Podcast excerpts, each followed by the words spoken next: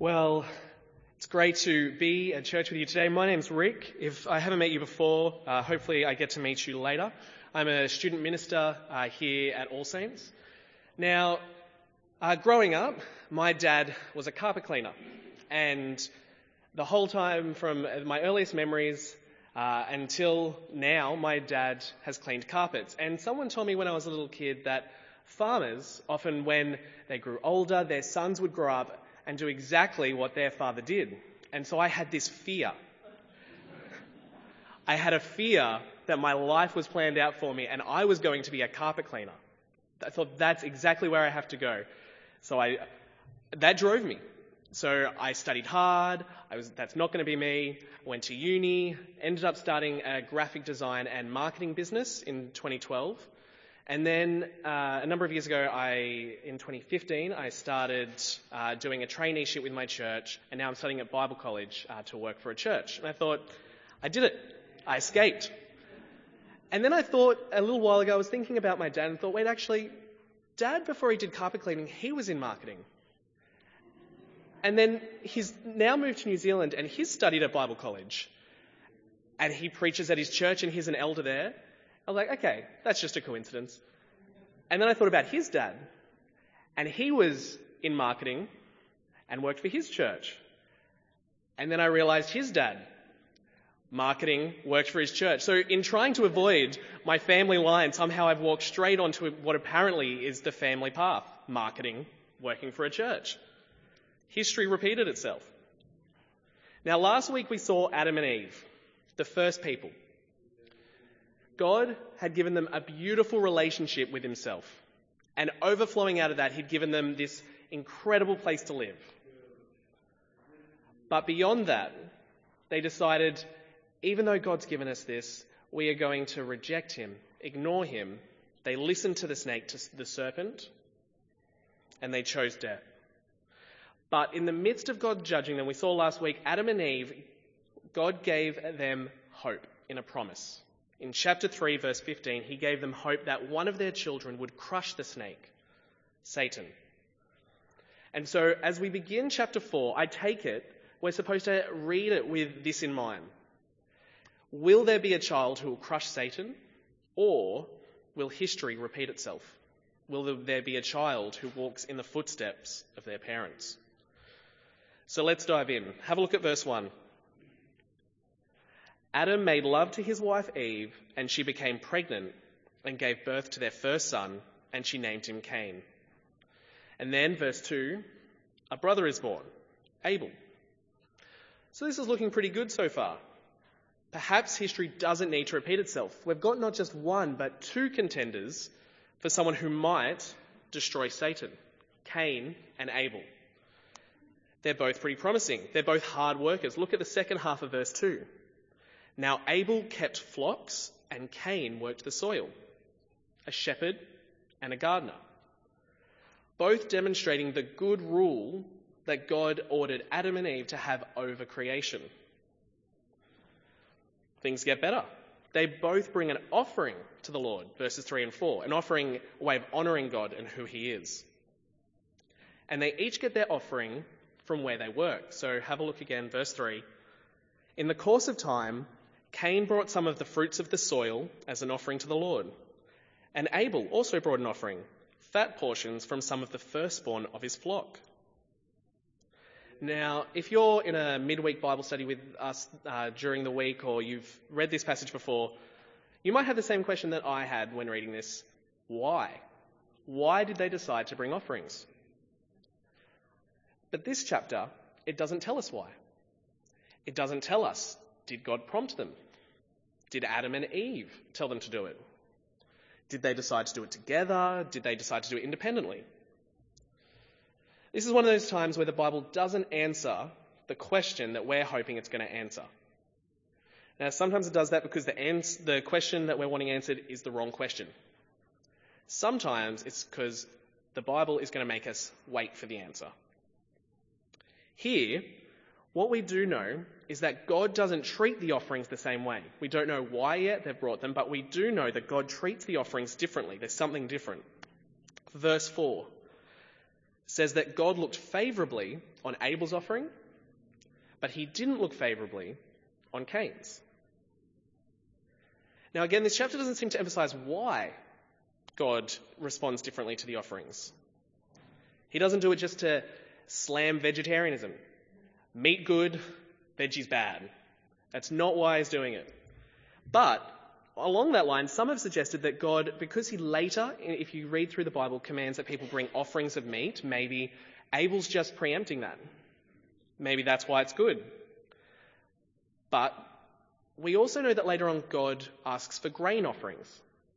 God asks for offerings not just from meat, but from that which has been grown from the ground. And because we don't see, as we said, that God commanded this offering, there's no prescription for how God has wanted it, and Abel's listened, Cain hasn't. One hint that we might get is in verse 3. Cain brought some of the fruits of the soil, but verse 4, Abel brought fat portions, the best bits, from some of the firstborn of his flock. In other words, Cain brought a selection, but Abel brought the best of the best. That might be what's going on. But again, the emphasis here doesn't seem to be on why Abel's offering was better. Because if it was, you would expect that perhaps God would ask Cain, fix up your offering. Do what your brother did. Bring meat next time. There's nothing like that. No, the next thing we see is Cain's reaction to coming out second best. Verse 5 So he was very angry, and his face was downcast. That's exactly how siblings react, don't they? When one comes out on top. Sibling rivalry. Now, I grew up without any brothers or sisters, and so I was your very stereotypical snobby only child who thought I was uh, going along with all the grown ups thinking, isn't this so childish? Ah, oh, siblings. But I see it already in our two daughters. My wife Ellen and I, we have two daughters, three, eight months. And our youngest, eight months, she's starting to get into that phase where she's wanting to play a little bit more. And so as I'm playing with her, I can see Annabelle in the corner, looking annoyed. Sometimes she's more overt about it. But most of the time, what will happen is Lucy will kick away or throw away the ball. I'll turn around to get it. And by the time I've turned back, Lucy is on the ground crying. Annabelle has her toy, but apparently has no idea how that happened sibling rivalry. Here, God sees that Cain is angry, and so he confronts him about it. Verses 6 and 7, he says, Why are you angry? Why is your face downcast? God challenges Cain's reaction. Because even though God at this stage has looked favourably on Abel's offering, that doesn't mean he's completely rejected Cain. And so God gives Cain two options. Verse 7 On the one hand, if you do what is right, won't you be accepted? But on the other hand, if you do not do what is right, sin is crouching at your door. It desires to have you, but you must rule over it. Now, if you're new to church and new to these things, that word sin might be a word that you've heard but don't really understand what it means. Basically, sin is anything that we do which ignores God, ignores those around, around us, and loves ourselves instead of them. That's what God is warning Cain against here. Cain's parents, Adam and Eve, they chose poorly. They didn't choose what was right. They ignored God's words.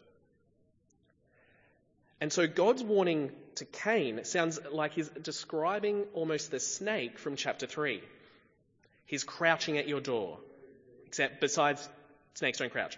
But it's crouching at your door, waiting for him, wanting to own him, bring him down.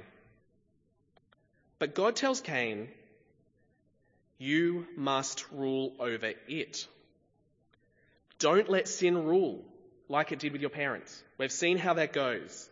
You need to rule it. So we come again to our question. Is Cain going to be the snake crusher? Or is history going to repeat itself? Let's look again. Verse 8 Cain gets organised. He plans it out. This isn't a spur of the moment thing. He says to his brother, Let's go out into the field. And while they're there, Cain attacks his brother and he kills him.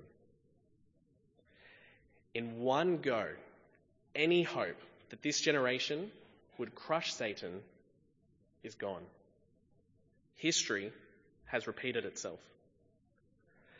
Now, in two generations, Adam, Eve, and Cain have modelled the two biggest problems which have plagued humanity ever since.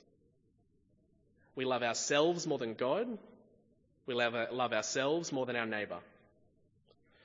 They've broken what Jesus would eventually call the two greatest commands love the Lord your God, love your neighbour. And history keeps repeating itself. Not only is the temptation similar, but God's reaction in both situations is similar. Just like with Adam and Eve, God begins by asking Cain a question. If you're familiar, if you were here with us, what God did with Adam and Eve was he started by asking them a question. He does that here with Cain as well. And not just any question, a pointed question. Seeing if Cain will confront what he's done, repent, and turn from it.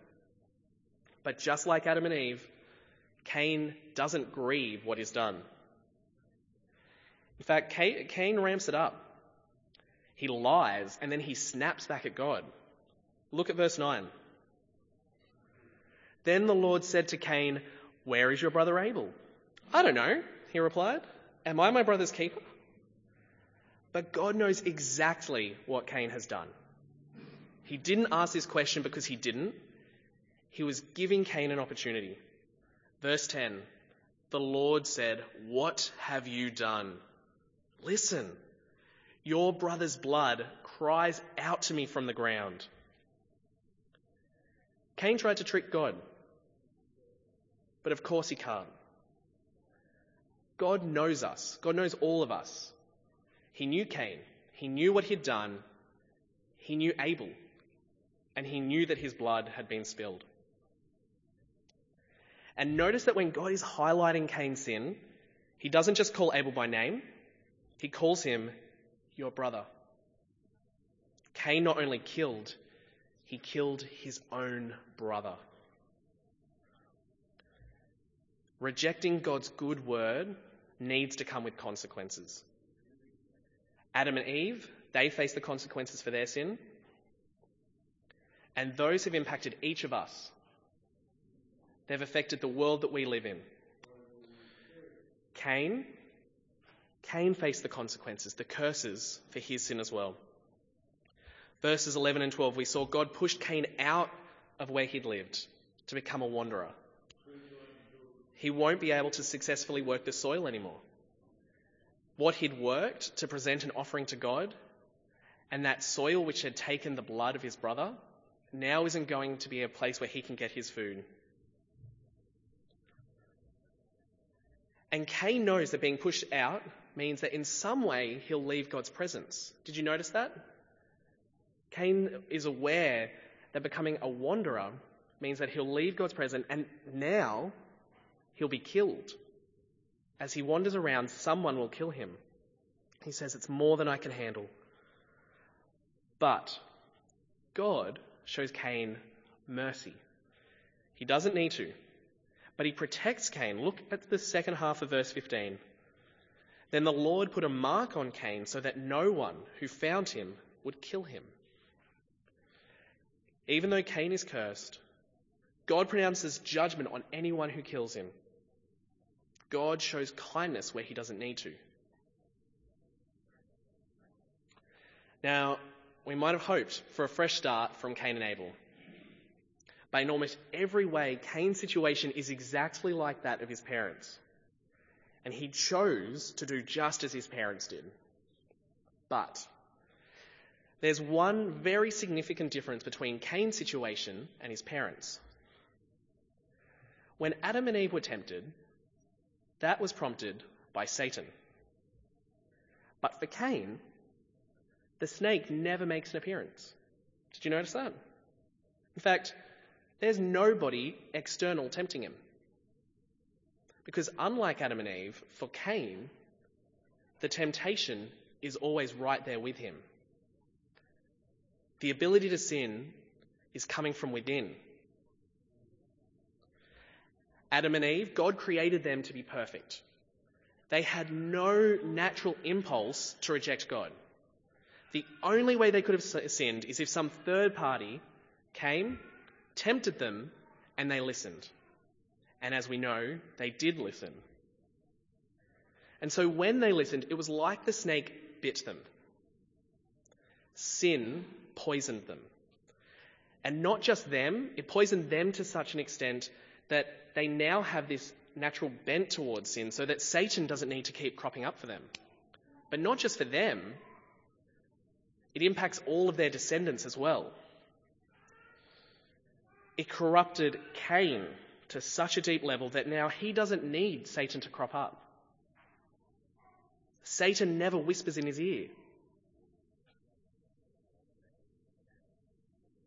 All of Adam and Eve's children now inherit this natural bent towards sin from their first parents. And this thing that's been inherited, some people have called that original sin, what we've from, uh, inherited from our original parents. It infects Cain, but Abel as well. Even though we don't see him sin here. Cain is the model of what affects all of us. That bent is confirmed by Cain and affects all of the other descendants. And so, as we went through the rest of the chapter, we don't necessarily see the details of all of their lives, but we know that this same bent affects them. And we see it confirmed when Lamech, in verse 23 and 24, gets a little bit more time. He takes the place of God. Where God pronounced judgment on anyone who, who was to kill Cain, Lamech takes the place of God and says, anyone who kills me isn't just going to be avenged seven times, they'll be avenged 77 times. He's, he's ignoring God. Cain stands as an example for all of them. He, in some sense, I don't know how, but some sense was still in God's presence, that, so that he was kicked out of it even more. But still, he followed his natural bent. He still sinned. And I think this is one of the most helpful things we see about this historical account of Cain and Abel here. Because you and I are all descendants of Adam and Eve as well. We are just like Cain. We have this natural inner bent which drives us towards sin, and like Cain, we choose to follow that bent. Now, we're not comfortable with the idea that we have this, that we naturally go towards sin. We like thinking of ourselves as generally good people who maybe make the occasional mistake. But if you really think about our experience, we all know that that isn't true. Our usual process is we think something's wrong. But then for some reason we start to see it as appealing. We let ourselves do it, even just a little bit. And then we can eventually explain away why it's not that bad. Or even in that situation might have been good. As Adam and Eve's descendants, we have this incredible ability to move the moral goalposts of where we're aiming. You might be able to even convince the people around you that you don't have this. You might be able to convince yourself that you don't follow this natural bent towards sin, and that's not what you've done time and time again. But you can't trick God. Cain tried. But God knows us. He knows who we really are. And since we're like Cain, we deserve to face God's judgment as well. And this is the case for all of us. Cain is just the example. And so, not just in Genesis, but as we read through the rest of the Old Testament, we see Satan doesn't need to crop up and have this one on one conversation with anyone again like he did for Adam and Eve. Cain sets the new standard. We have this thing within ourselves which drives us there. There is not one person we see throughout the whole Old Testament who has this conversation with Satan, even though he's active. Except for finally we get to one person who does have this conversation with Satan, who Satan has to come in and tempt Jesus. Jesus is the only person to be tempted like Adam and Eve were. Now, because Jesus is like us in that he's human, he can be tempted.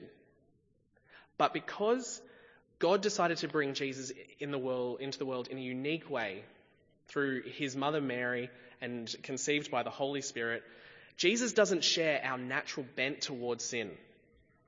So when we see in Matthew, the book of Matthew, chapter 4, Jesus is tempted.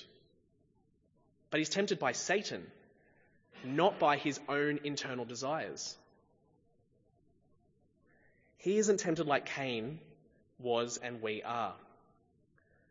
But thankfully, unlike Adam, who couldn't stand when Satan tempted him, Jesus, the second Adam, he stands. He stands firm. He is the only one that means to ever do that. Where Adam and Eve failed to love God, Cain failed to love his neighbour, Jesus never failed, even to the point of his death. Jesus was killed and his blood was poured out. Remember how God said that Abel's blood cried out to him from the ground? Well, Jesus' blood cries out to God too. Abel's blood cried out for retribution. But the author of Hebrews, the book that Rachel read uh, for us today, uh, that we're reading in our continuous Bible reading, tells us in chapter 12, verse 24, that Jesus' blood cries out a better word than the blood of Abel. Where Abel's blood cried out for retribution, Jesus' blood cries out for mercy. When Jesus was killed on the cross, his blood cried out for mercy for those of us who have walked in the footsteps of Cain. And so now, we're to walk in the footsteps of Abel. Because remember, Abel was infected by this same bent towards sin as we are. But the author of Hebrews, chapter 11, verse 4, commends Abel for his faith, for his trust. And that because of that, he was commended as righteous, as blameless before God. And I think there we get part of our answer about why God looked favourably on Abel's offering and not Cain's. Abel's offering was better not because what he brought was better, because he brought it in faith, trusting in God and his goodness. For us, for those of like, us like Cain, we can't walk exactly as Jesus did because we've followed our sin. But we can walk in the footsteps of Abel. We can trust, either begin trusting for the first time or keep trusting in the power of Jesus' blood. So that we don't have to face the same curse that our, de- that our sin secures for us.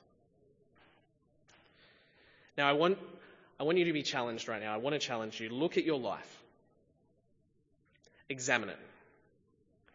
Brothers and sisters, if you already trust in Jesus' blood, be careful.